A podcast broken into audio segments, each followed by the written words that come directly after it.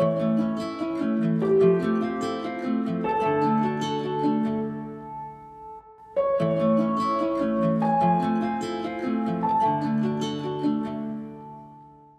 Prieskum za prieskumom už dlhé roky prichádzajú so zisteniami, že muži masturbujú viac a častejšie ako ženy. Tieto informácie a dáta môžu naznačovať, že muži majú skrátka väčší sexuálny drive a potreby, ktorých majú ženy menej. Ale je to naozaj tak? Alebo sa k ním ženy iba menej hlásia a nerady o nich hovoria, pretože je ženská sexualita stále viac obklopená stigmou a hambou? Počúvate podcast Medzi nami a jeho sériu o sexe a vzťahoch. Som Michaela Žureková a budem vás prevádzať dnešnou epizódou, v rámci ktorej sa budeme zaoberať ženskou masturbáciou a sexualitou, orgazmami, genitáliami a všetkými témami, ktoré v súvislosti so ženami považujeme za tabuizované, nejasné alebo intimné.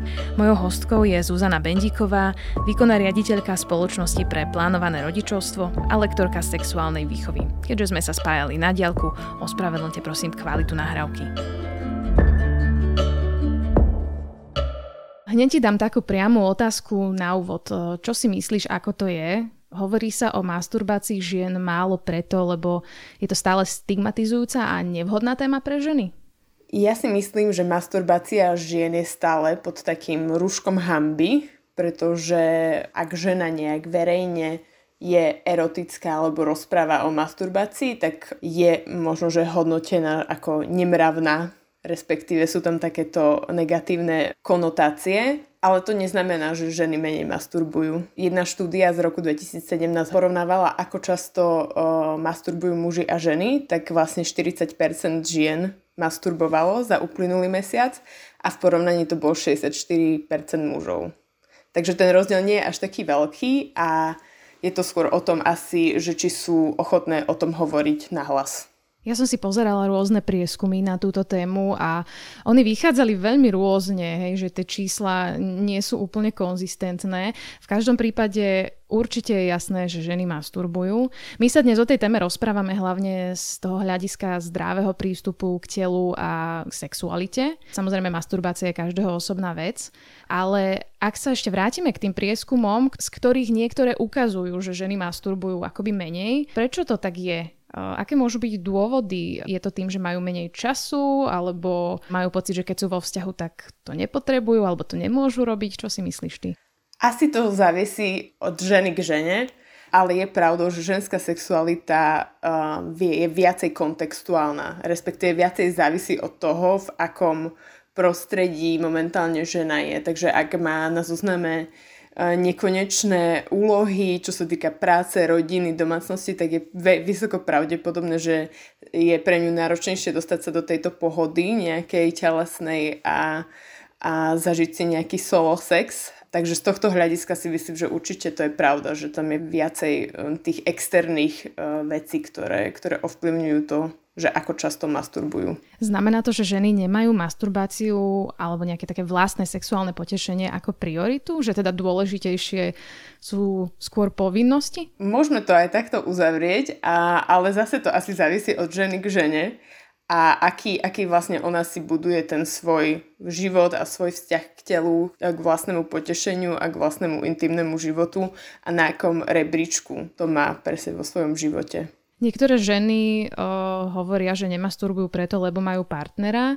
Uh, možno majú pocit, že to nepotrebujú, alebo že nemôžu, že to bude také zvláštne, keď sú s niekým vo vzťahu, tak prečo by to robili? Čo si o to myslíš? Môže to byť jeden z dôvodov, keďže možno, že sa s tým partnerom už cítia dostatočne uspokojené. Môžu si aj myslieť, že taký solo sex, respektíve masturbácia je niečo, čo by mohlo v tom partnerovi vyvolať nejakú závisť alebo že je nedostatočný, takže možno, že aj masturbujú, ale možno, že to ani tomu partnerovi nepovedia. Asi sa nedá poprieť, že je to aj otázka akéhosi spoločenského tlaku, ktorý ukazuje, čo je vlastne pre ženy akceptovateľné a že nejaké ich správanie sa viac menej demonizuje. Ženská solosexualita, alebo ako ty hovoríš, ten solosex, sa tak nejak všeobecne vníma, že, že dobre, to je niečo, o čom sa nehovorí, treba to potláčať. Čo je toto za prístup? Že, že je to podľa teba vhodný prístup, alebo um, ako by sme mali zmeniť tento narratív? Určite by sme nemali našu sexualitu potláčať, pretože sme sexuálne bytosti a potrebujeme to na sebe akceptovať a potrebujeme akceptovať to, že niekto má tú sexuálnu responsívnosť, respektíve ho zruší viacej veci a častejšie a niekto to má proste nižšie. A je to úplne normálne mať takúto rôznorodosť. A keď sa vlastne ako keby okolo sexuality budujú takéto pocity hamby, strachu, dokonca možno, že nechute alebo potlačaním, tak ako to môže potom mať aj dopad na samotnú spokojnosť v sexuálnom živote zdravý prístup k vlastnej sexualite by mal byť taký, že vlastne akceptujeme to, že tieto chute máme a ide o to, že ako budeme na to reagovať. Podstate je to asi aj preto, že hovoríme o prírodzenej veci. Napriek tomu, uh, najmä v rôznych konzervatívnych kruhoch sa hovorí o masturbácii ako o niečom nečistom alebo kontroverznom. Určite aj ty, alebo aj mnohí naši poslucháči a posluchačky niekedy počuli o masturbácii rôzne mýty, hej, že, že je to nebezpečné, alebo neviem čo, narastie vám tretia ruka a podobne.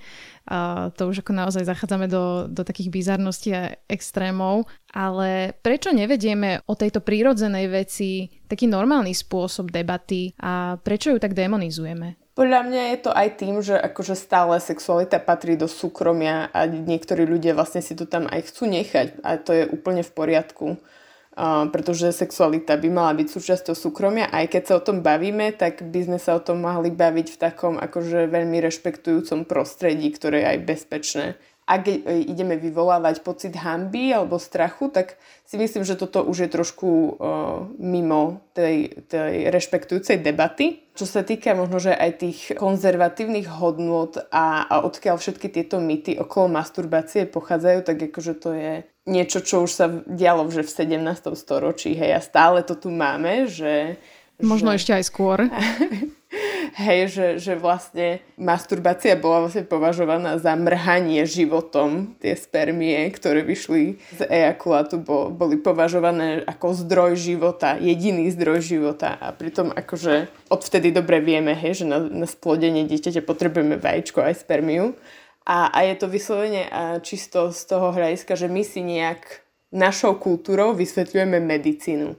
A pritom aj ženské telo, keď ho žena dobre pozná, tak si myslím, že je oveľa jednoduchšie pre ňu zažívať to potešenie, keď vie veľmi dobre, že ako sú poskladané genitálie, čo spôsobuje potešenie a tak. Tu si mi veľmi dobre nahrala, pretože som sa chcela spýtať, že či podľa teba poznajú ženy svoje telo dostatočne lebo keď sa to tak vezme, nie až tak dávno, sú, je to myslím iba pár desať ročí, čo poznáme celú štruktúru ženského klitorisu.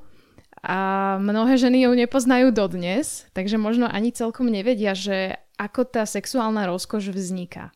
Tak aby sme si povedali jasne, tak klitoris je hlavným zdrojom sexuálnej rozkoše. Aby to vedeli poslucháčky a je veľmi dobre si ho vygoogliť, odporúčam vygoogliť si, ako vyzerá klitoris, kde je presne uložený a že hlavne je tým hlavným zdrojom potešenia nielen počas masturbácie, ale aj počas uh, sexu a napríklad aj kvôli tomuto je napríklad penetrácia takým ako keby, že nie veľmi vhodným spôsobom, ako dosiahnuť ten vrchol alebo orgazmus. Počas penetrácie sa stimuluje len určitá časť toho klitorisu, takže aj kvôli tomu možno, že aj ženy sa, sa tak ako keby cítia, že, že nedosahujú orgazmus tak často ako muži, ale to je presne kvôli tomu, že, že nie je možno, že ten uh, sexuálny život prispôsobený tomu tej anatómii klitorisu ako by sa zabúda vlastne na to, že u ženy orgazmus sa dosiahne úplne inak, ako sme si doteraz mysleli, hej? Presne. Keď teraz hovoríme o tom klitorise a o dosahovaní rozkoše, tak uh, masturbácia ako téma sa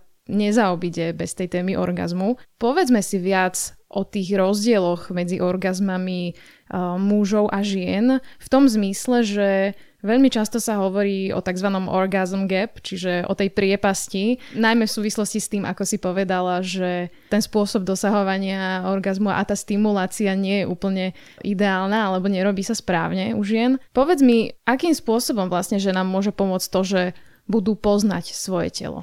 Že nám by určite pomohlo poprvé vedieť to, že ako presne vyzerajú ich genitálie, anatómia a presne vygoogliť si ten klitoris, kde sa presne nachádza. Možno, že aj si zobrať zrkadlo a sa pozrieť, že kde, čo všetko sa mi nachádza a vytvoriť si k tomu taký ako keby pozitívny vzťah k vlastným pohľavným orgánom. Pretože už aj keď sa pozrieme na dospievanie chlapcov a dievčat, tak chlapci oveľa častejšie si vy, vyvinú už fyzický kontakt so svojím pohľavným orgánom. Proste cez neho čúrajú, stále ho chytajú a je ako keby oveľa viacej viditeľný pre nich ten vzťah je oveľa rýchlejší, je priamy a nie je tam veľmi veľa hamby okolo toho.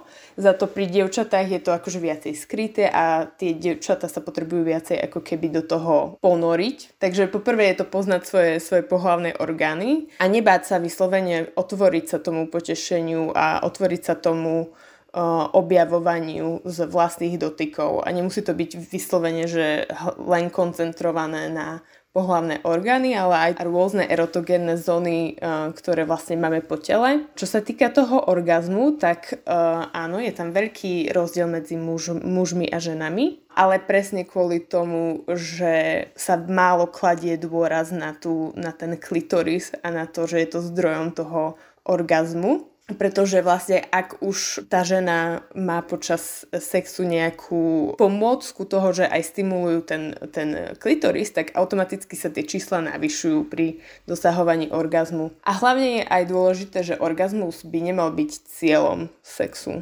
Je to len taký akože bonus Myslím si, že sa kladie veľký dôraz na to dosahovanie orgazmov a pritom cieľom nejakého solo sexu alebo vzájomného sexu by malo byť práve to potešenie z dotykov a z nejakej stimulácie niektorých častí tela.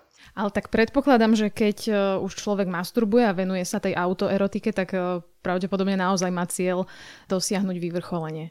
A, a asi, asi mu ne, nebude úplne stačiť, že dobre, tak iba som sa dotýkal a, a nikam to nedospelo, či? Ja si myslím, že už je to tak uh, aj zaužívané, že je, to, že je to niečo, po čom ako keby aj tužíme, hej, v tom, v tom solo sexe alebo vzájomnom sexe. A tu ide len o to, že je to OK, ak to tam nie je, že stále ten, ten sex alebo tá masturbácia môžu byť plnohodnotné aj napríklad aj práve aj pre ľudí, ktorí možno, že nikdy nezažili orgazmus.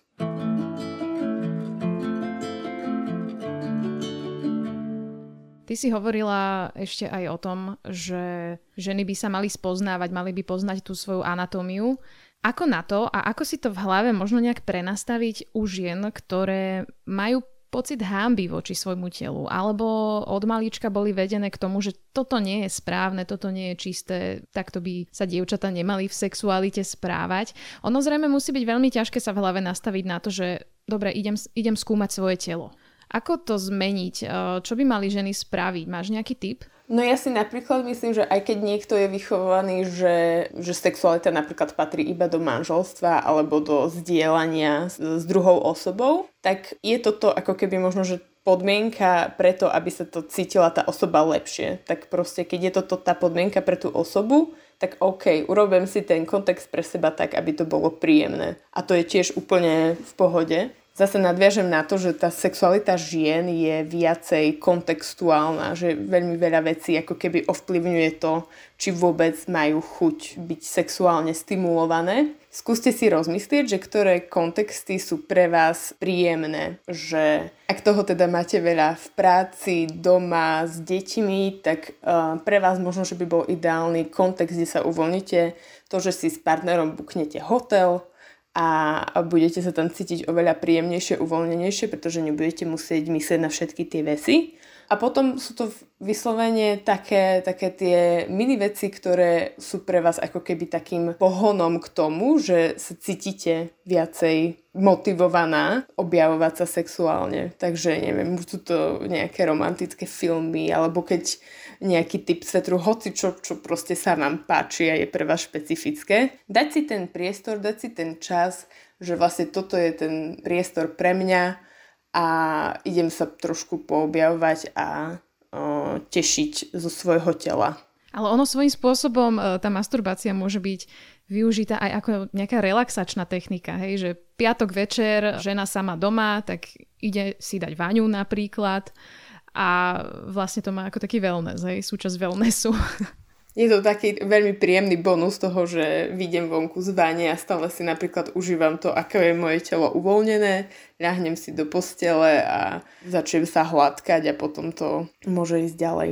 Máš ešte nejaké iné masturbačné typy pre ženy? Ako sa vlastne na túto činnosť eh, dobre naladiť? Alebo že čo pri tom by mohli použiť, e, na čo myslieť. Nemusíme samozrejme ísť do úplných špecifík, to už je určite individuálna vec každej osoby, ale možno niečo, nad čím sa nezamýšľali a mohol by to byť fajn tip alebo odporúčanie.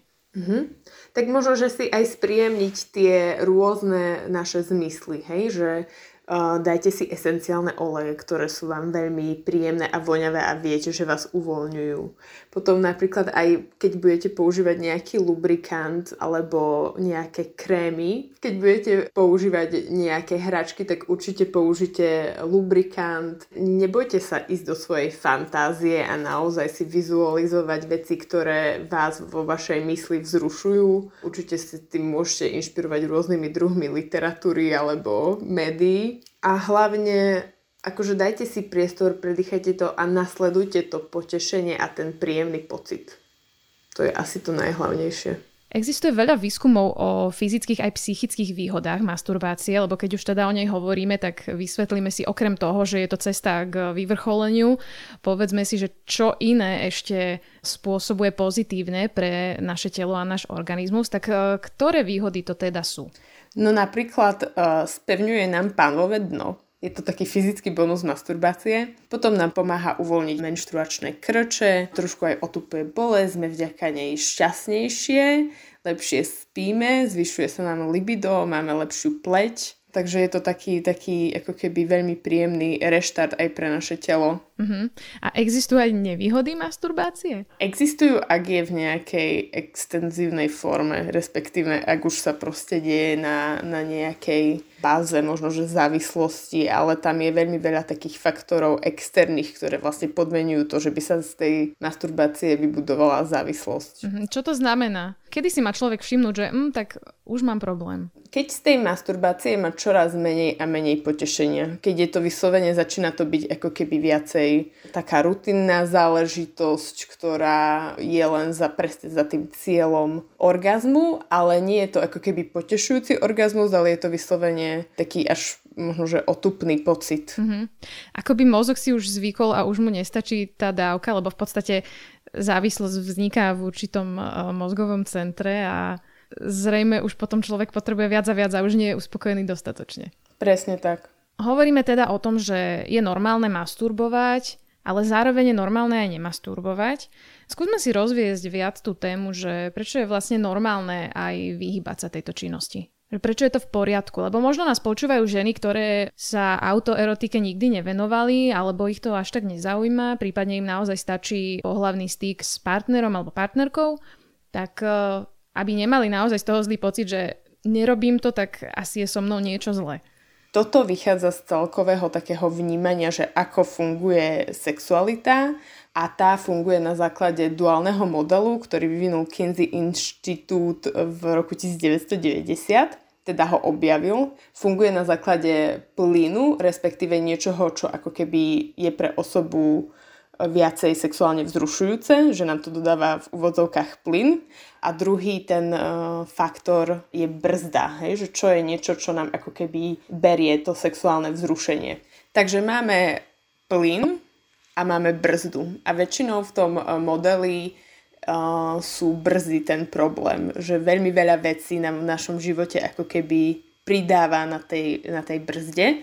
Na základe toho vlastne máme ako keby potom aj menšiu chuť a motiváciu uh, sexuálne žiť. Takže každý jeden človek má túto dávku plynu a brzdanu. Je to niečo ako, um, keď je niekto introvert a extrovert. Je to niečo, čo sa počas života veľmi nemení. Pointa je tá, že niekto má veľmi citlivý ten plyn. To znamená, že veľmi veľa vecí ho vzruší alebo ju vzruší a, a potom, keď má napríklad ale aj silnú brzdu, tak si tak uvedomí, že OK, ale nebudem na toto reagovať. Že možno, že to tú osobu zruší, ale nemusí ako keby tamto sexuálne správanie viesť. No a práve preto je aj OK, keď niekto vôbec napríklad nepociťuje uh, to sexuálne vzrušenie, pretože pravdepodobne má tá osoba veľmi nízko plyn respektíve nie je taký citlivý a potrebuje strašne veľa vecí, aby vôbec sa cítila možno, že sexuálne zrušená, ale má aj vysoko brzdy. A toto je možno že taká kombinácia, ktorá potom v realite vyzerá tak, že tá osoba nie je možno že až tak uh, motivovaná žiť sexuálnym životom. A je to úplne OK. Mne tak laicky príde, že tam do toho musí vstupovať veľmi veľa faktorov. Jednak teda asi aj tá biológia možno nejaká genetika, to ako sa človek narodí, tak, tak to má. Potom možno práve tie vonkajšie faktory, prípadne hormonálny cyklus, nejaké ochorenia, behaviorálne veci, čiže, čiže to, čo sa mu deje v živote, správanie a tak ďalej. Je to tak? Áno, áno. Preto sa tomu hovorí aj systém, systém vzrušenia a systém ako keby tých brzd práve preto, že tam je strašne veľa tých faktorov. A napríklad je veľmi zaujímavé, že ľudia, ktorí majú veľmi citlivý ten plyn, to, čo znamená, že veľa vecí ich vzruší, tak napríklad keď majú veľmi nízko brzdu, tak pre nich je aj stres a stresujúci ako keby život niečo, čo je ako keby pre nich vzrušujúce. To znamená, že oni sa ako keby vtedy cítia až niekedy ovládaní svojou sexualitou, pretože oni to len potrebujú zo seba dať vonku a reštartovať sa a ísť ďalej. Hovoríme o masturbácii teraz, ktorá sa samozrejme týka dospelých ľudí, dospelých žien, ale masturbovať začínajú už malé deti. Čo je pomerne známa vec, aj keď trošku asi taká tabuizovaná a neveľmi sa o nej hovorí a rodičia sú niekedy z toho zdesení, že pre Boha, čo to moje dieťa robí. Ako hovoriť o masturbácii v detstve alebo teda v mladom veku? Myslím tým zo strany rodičov, alebo ako reagovať na to celé? To, že deti objavia, že ich genitálie im spôsobujú príjemné pocity a nejak možno, že častejšie vyhľadávajú to, že sa ich dotýkajú, respektíve sa šúchajú o nejaké predmety, vankúše, gauče a tak, tak to nie je pomenované vyslovene ako masturbácia, pretože deti začínajú mať ten erotický význam až v puberte. Takže ono to je vyslovene niečo, čo je ako keby také cieľené spôsobovanie si príjemných pocitov. Tak to by som to zaramcovala. A, a je to úplne zase bežnou súčasťou vývinu e, každého jedného z nás. Čo je dôležité a ako rodič alebo rodička povedať deťom je, že takéto aktivity patria do súkromia, nie napríklad keď e, je u nás niekto na návšteve a ležíme na gauči alebo sedíme na gauči ale že proste je to fajn robiť v, vo svojej izbe, ak je taká možnosť a ak je nejaká rodina vyslovene, že sex pozitívna, tak môže, môže umocniť v tom dieťati to, že, že je pekné, že našiel uh, alebo našla časti na svojom tele, ktoré spôsobujú im príjemné pocity. A ono to netreba ďalej rozvádzať, deti to veľmi neriešia, niekedy je fajn to proste nechať tak, ak, ak sa to deje v súkromí, a pretože je to, ako hovorím, súčasť toho vývinu.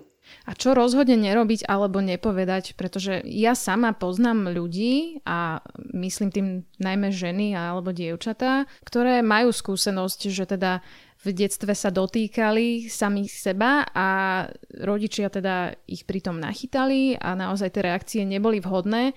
Takže až do neskoršieho dospelého veku si akoby odnášajú nejakú traumu z toho, ako ich mama alebo otec reagovali.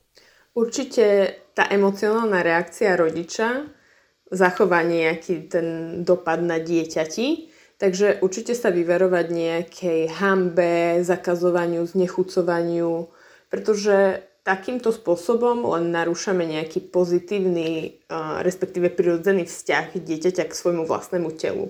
A ako keby vkladáme tie naše vlastné predstavy do tej situácie, ktorú dieťa vôbec nevie takto komplexne vnímať ako, ako ten dospelý človek. Oni tam nemajú ten sexuálny a erotický význam, keď sa sami seba dotýkajú, pretože oni nevedia, čo to je.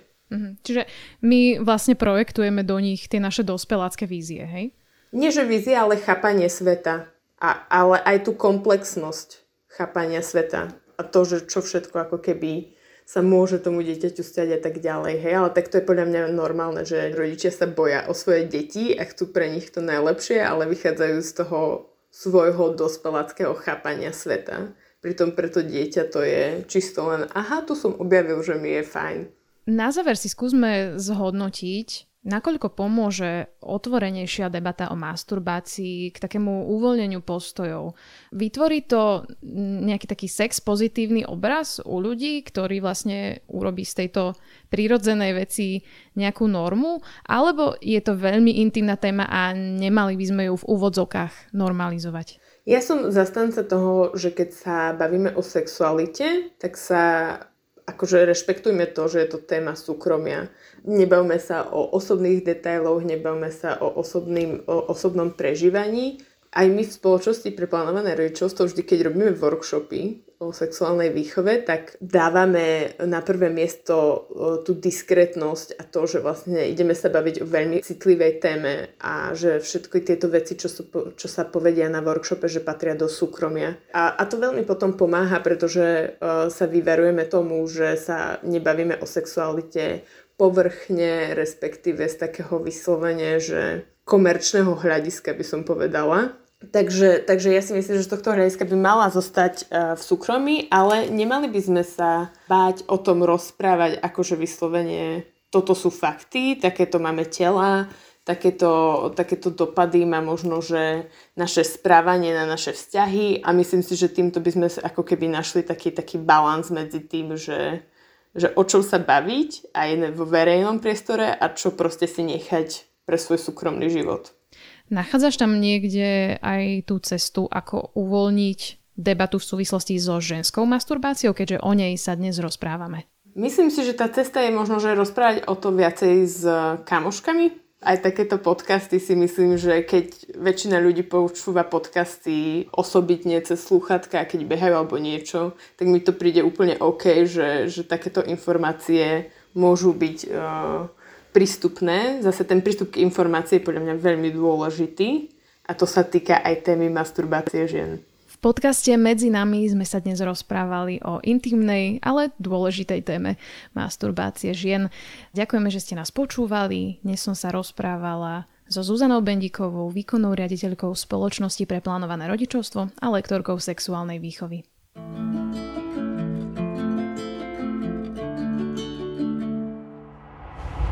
Podcast Medzi nami vychádza vždy v útorok. Počúvať ho môžete na všetkých podcastových aplikáciách. Ak máte nápady, návrhy, pripomienky alebo tipy, napíšte mi na mail michaela.zurekova zavináč sme.sk alebo sa vyjadrite v podcastovom klube Deníka Sme na Facebooku. Na tomto podcaste sa podielala aj Jana Maťková.